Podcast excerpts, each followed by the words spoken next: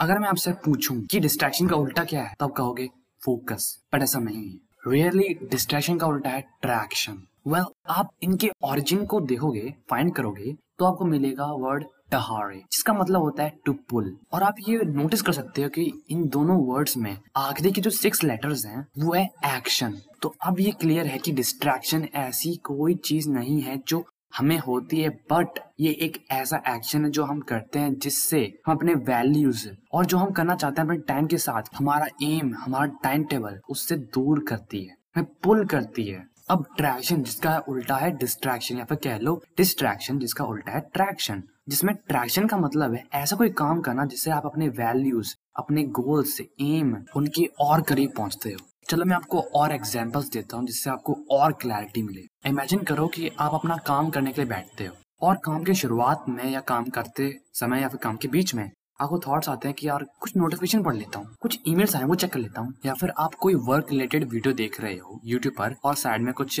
Fun के videos आते हैं या फिर कुछ और भी जो आपको देखने का मन करता है और आप ऐसे काम करने लगते तो वो डिस्ट्रैक्शन है। आजकल मीडिया पे कई सारी बातें होती हैं कि कैसे मोबाइल फ़ोन की इंटेलिजेंस हमें हाईजैक करती है। हम लोग बहुत डिस्ट्रैक्शन में रहते हैं डिस्ट्रैक्शन की दुनिया है, और एक्सेट्रा एक्सेट्रा तो मैं ये कहना चाहता हूँ कि अगर कोई नेटफ्लिक्स पे वीडियो देख रहे हो, कोई मूवी देख रहे हो वीडियो गेम खेल रहे हो फन रिलेटेड और भी कोई काम कर रहे हो नो प्रॉब्लम जब तक वो आपके वैल्यूज़ आपका वर्किंग टाइम टेबल और आपके हाई प्रायोरिटी टास्क उनसे दूर नहीं कर रहा, तब तक वो कोई डिस्ट्रैक्शन नहीं है। एंड जब तक वो डिस्ट्रैक्शन नहीं है, उसे करने में कोई प्रॉब्लम नहीं है।